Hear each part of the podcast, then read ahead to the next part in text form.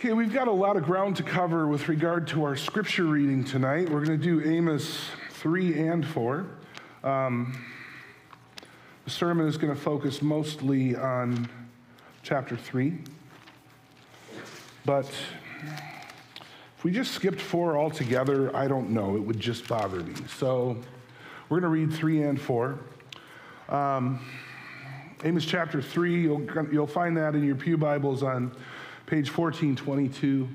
Um, words will be on the screens otherwise. Amos chapter 3, beginning at verse 1.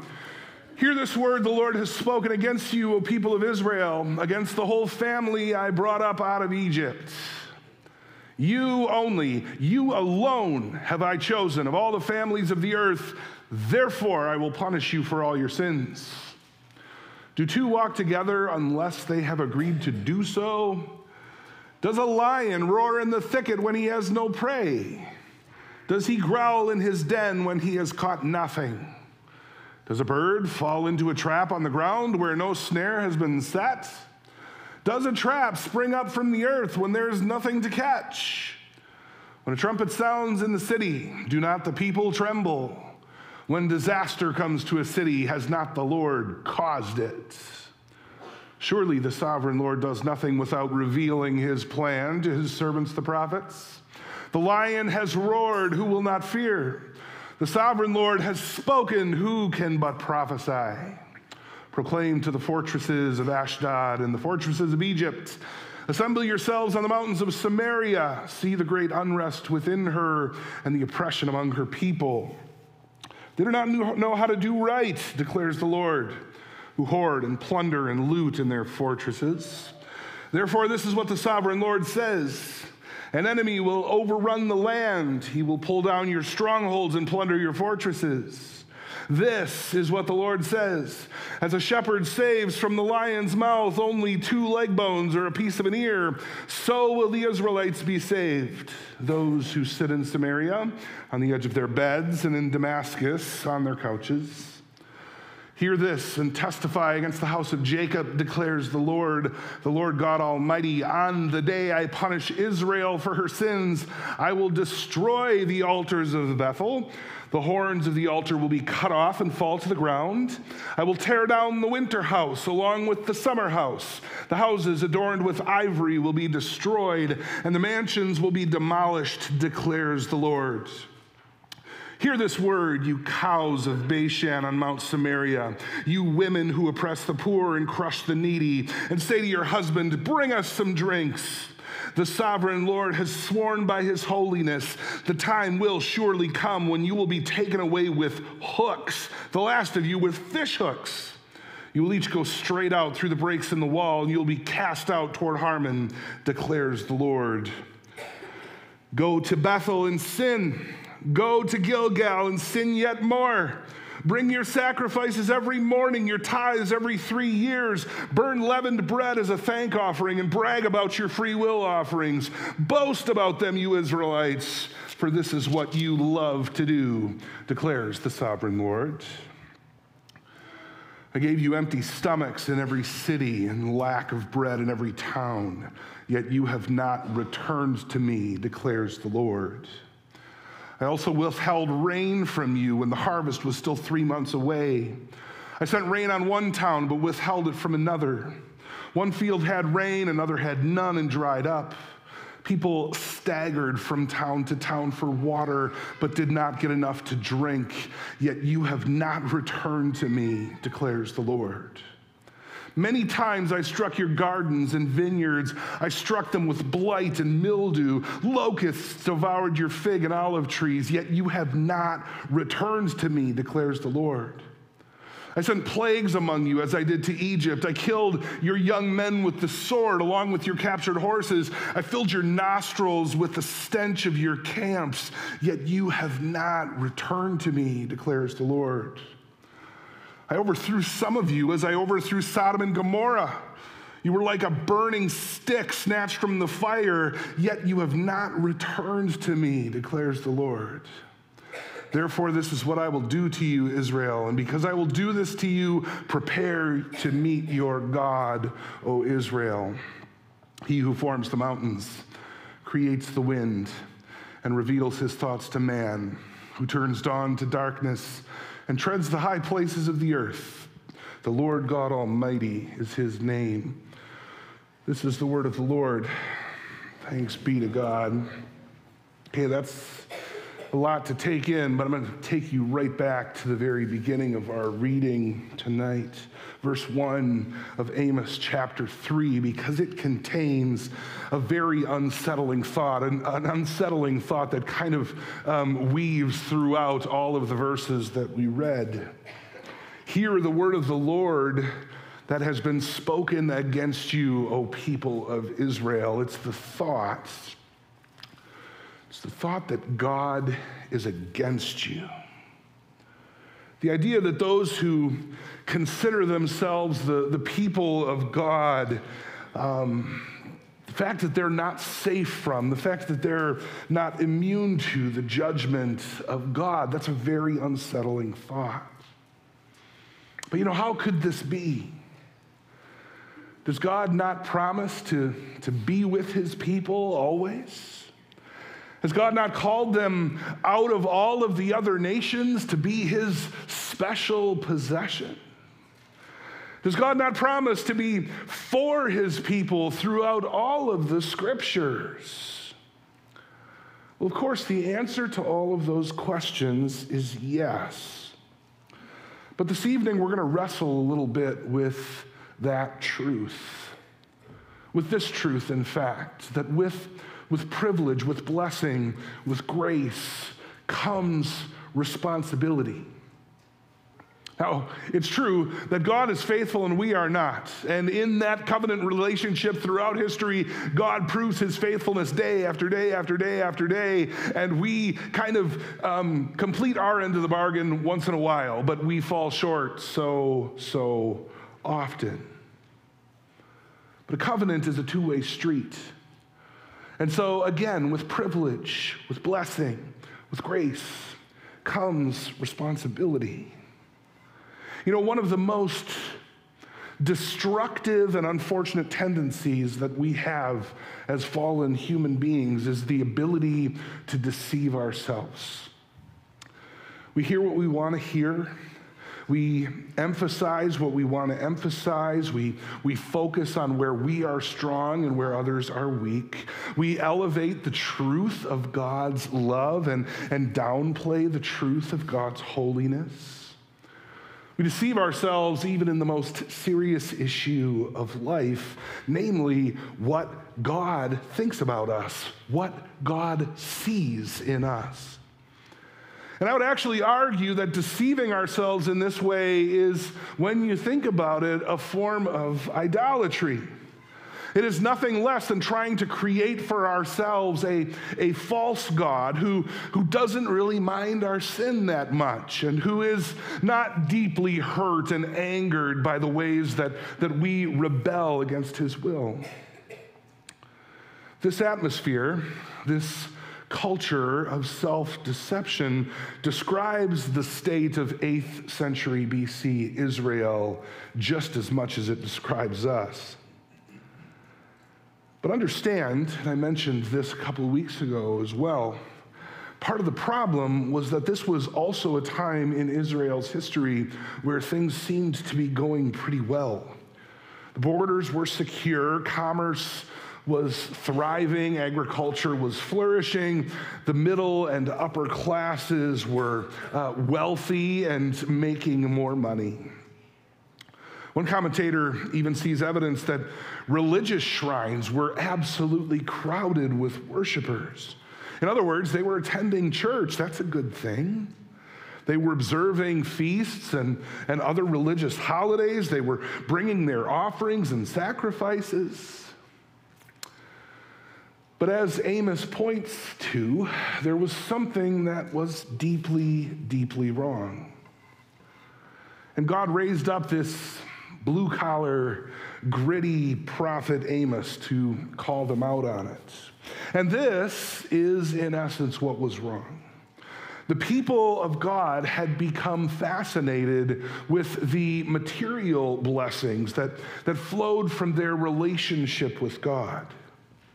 But when it came to God Himself and what He truly wanted in our heart of hearts, they didn't really care all that much. They were happy to take His blessings, but as far as He was concerned, they would just rather He stay at a distance. So their relationship with the one true living God had become kind of routine and thoughtless and mechanical. And in a lot of ways, because it was that way, they, they had forgotten all of the things that God had done for them throughout their history. And that all of those blessings throughout history and, and those blessings that they were experiencing day after day after day sprang from His love and compassion, sprang from who He is in His very nature and character. And as a result of that, they had also forgotten their obligation to, to treat each other, to treat others with that same kind of love and compassion. It was like they had become black holes of blessing. Just keep on pouring it on, and I'll just keep on taking it in and holding on to it for myself. But when it comes to their own relationships, they decided that it was just fine to enrich themselves on the backs of the powerless. And instead of helping those that, that were needy among them, they, they added to the struggles and the strife of those who had little. And Amos prophesied that God was getting ready to remind them exactly what that felt like. Unfortunately, the message by and large fell upon deaf ears. And Amos 3 tells us why. And Amos 3 also urges us, in telling us why, uh, not to make the same mistakes. And as I mentioned before, I think it all kind of circles back to that, that big fundamental human flaw that, that we have, that, that tendency of human beings to deceive themselves. So, what I want to talk about tonight, this is kind of the structure of the sermon, is that the people of God in 8th century BC Israel had adopted three dangerous ways of thinking that, that caused them to feel uh, immune to the judgment of God, okay? Yes, God is a God who judges and punishes those who rebel against him, but, but his judgment is reserved for, for everybody else, not us. Three ways of thinking rooted in self deception. And the first, I think, was certainly the strongest. We see it in verse 2. You only, you alone, I have chosen of all the families of the earth. Therefore, I will punish you for your sins. So, what I want to get at here is that the people of God pointed to the fact of their election, the fact that they were chosen by God. And to them, this was really kind of their ace in the hole. Their, their election gave them the greatest sense of security in their lives. And, and as they lived out this way of thinking, they kind of started to interpret their election as, as a license to sin, as a license to, to kind of do whatever they wanted. It was sort of something that led to a spirit of entitlement. But Amos says, no, no, no, no, that is not. That is not what your election should persuade you or push you to do. The doctrine of election does not grant immunity from the judgment of God. Privileged position, special relationship does not mean immunity. Instead, privileged position and special relationship means responsibility. And responsibility, as we have talked about plenty of times before, is expressed and lived out through obedience. Now, if you want a more contemporary, at least more contemporary biblical example, the Apostle Paul actually dealt with this same issue during his ministry. We read about it in Romans chapter 6, where he says, What shall we say then? Shall we go on sinning so that grace may increase? By no means. We died to sin. How can we live in it any longer? Or don't you know that all of us who were baptized into Christ Jesus were baptized into his death? We were therefore buried with him through baptism into death, in order that just as Christ was raised from the dead through the glory of the Father, we too may live a new life.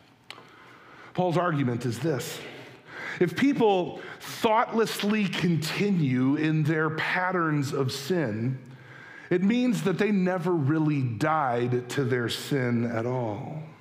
And we know by God's word and by our own experience that the same is true for us.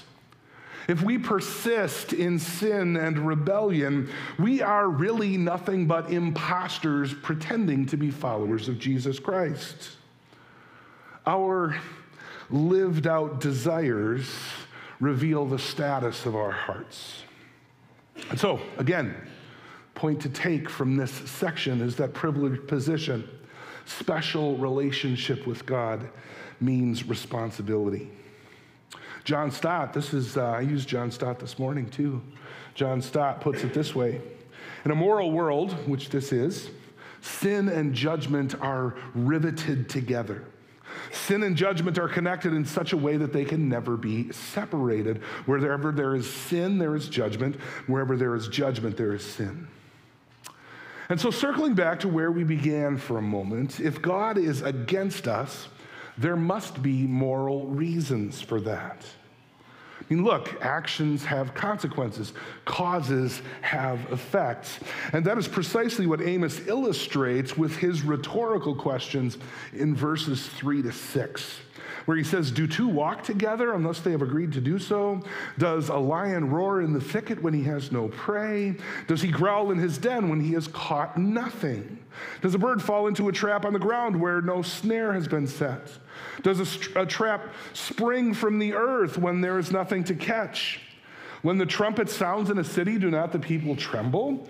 When disaster comes to a city, has not the Lord caused it? Actions have consequences. Causes have effects. But morally speaking, this reality is ignored when people misunderstand and misuse the doctrine of election or uh, depend too heavily on their claim to election. I mean, really, here is the scriptural test of God's election or God's choosing of us. In other words, this is the test of genuine Christian faith. Genuine faith is made visible where there is evidence of righteousness or fruit of the Spirit. And where there is no righteousness and no fruit, there is no true faith. And so, a misunderstanding of the doctrine of election is the first way that Israel deceived itself. But before we move on to the second, let me just point out that part of the grace that is embedded in this uh, very depressing passage, actually, is that, that God did not leave his people in the dark about these things. It says that in verse 7 Surely the sovereign Lord does nothing without revealing his plan to his servants, the prophets.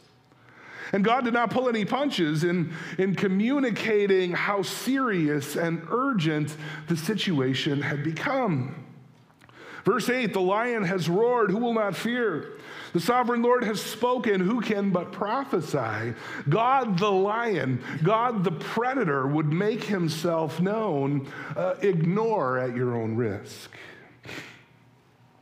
So, the second argument that Israel pointed to that made them feel uh, immune to God's judgments, the second dangerous way of thinking that the people of Israel had developed was this they believed that their wealth and their comfort was evidence of God's approval, okay? Now, where in our text do we see evidence that wealth had become a problem for Israel? Well, what about in verse 10? They do not know how to do right, declares the Lord, who hoard plunder and loot in their fortresses. Then again in verse 15, I will tear down the winter house along with the summer house. The houses adorned with ivory will be destroyed, and the, the mansions will be demolished, declares the Lord. And then going into chapter 4, that um, uh, kind of snide remark about the cows of Bashan um, talking to their husbands about bringing them another drink, of course. Because the nation of Israel was enjoying a time of unprecedented economic security, they thought that they were morally and spiritually secure as well. But Amos tells them very bluntly that this is not the case. Again, they were deceiving themselves. The way wealth was, was viewed and, and understood in 8th century BC Israel served to give these people a false sense of security. Wealth was not only driving a wedge between the haves and the have nots, wealth was, was driving a wedge between the people and God. And their wealth, sad to say, was not going to protect them from their judgment. And this, too, is a reminder for us that prosperity, uh, which certainly is a blessing that comes from God, does not necessarily signify divine favor or the approval of God. In fact, in Scripture and throughout history, and even in our own experience, it is oftentimes the unrighteous who seem to be prospering. And this is bound to happen in a fallen world and happen often. Conversely, as a side note, going through hardships and struggles and trials do not necessarily mean that God is punishing you either. The point is this we do not want to be deceived about wealth and faith, and so we strive to keep those things in their proper place. Now, summarize so far, Israel was deceived in the way they understood their election by God. Israel was also deceived in their understanding of wealth and what it signified. And finally, Israel was deceived in the way they approached and practiced their religion. More specifically, they thought their religion protected them from the judgment of God. We see this in verses 13 and 14. Hear this and testify against the house of Jacob, declares the Lord, the Lord God Almighty. On the day I punish Israel for her sins, I will destroy the altars of Bethel. The horns of the altar will be cut off and fall to the ground. Now, the reference to the horns of the altar is meant to represent the idea that the altar um, was a place of safety, a place to seek asylum. So, that said, understanding that, with the, the horns of the altar gone, there would be no place to hide or be protected from judgment. Whether you study the Old Testament or the New Testament, the message comes across loud and clear that God hates pride in religion. Religion without repentance is an abomination in the sight of God. And so the overriding message of Amos 3 is the inevitability of divine judgment. Judgment will certainly come. And the wages of sin is death. But thankfully, we are never to take a passage of Scripture in and of itself out of context. One of our reformed tenets, one of our reformed lenses as to how we view Scripture is that we look to the whole of Scripture to reveal the fullness of the gospel. I mean, it would be discouraging, let's face it, uh, even devastating if all we had of God's revelation was Amos chapter 3. Even the entire book of Amos, I don't think, would satisfy me. Uh, no, we cannot stay in Amos. We cannot stay uh, in the Old Testament either. It is true that God's love is unbalanced without his judgment. His love is holy. But it is also true that his justice is unbalanced without his love. And where does God's love and God's justice come together in the perfect way? In the cross of Jesus Christ. So, if we want God to stop saying to us, as he was saying to 8th century BC Israel, I am against you, we must remember and cling to how God says, I am for you.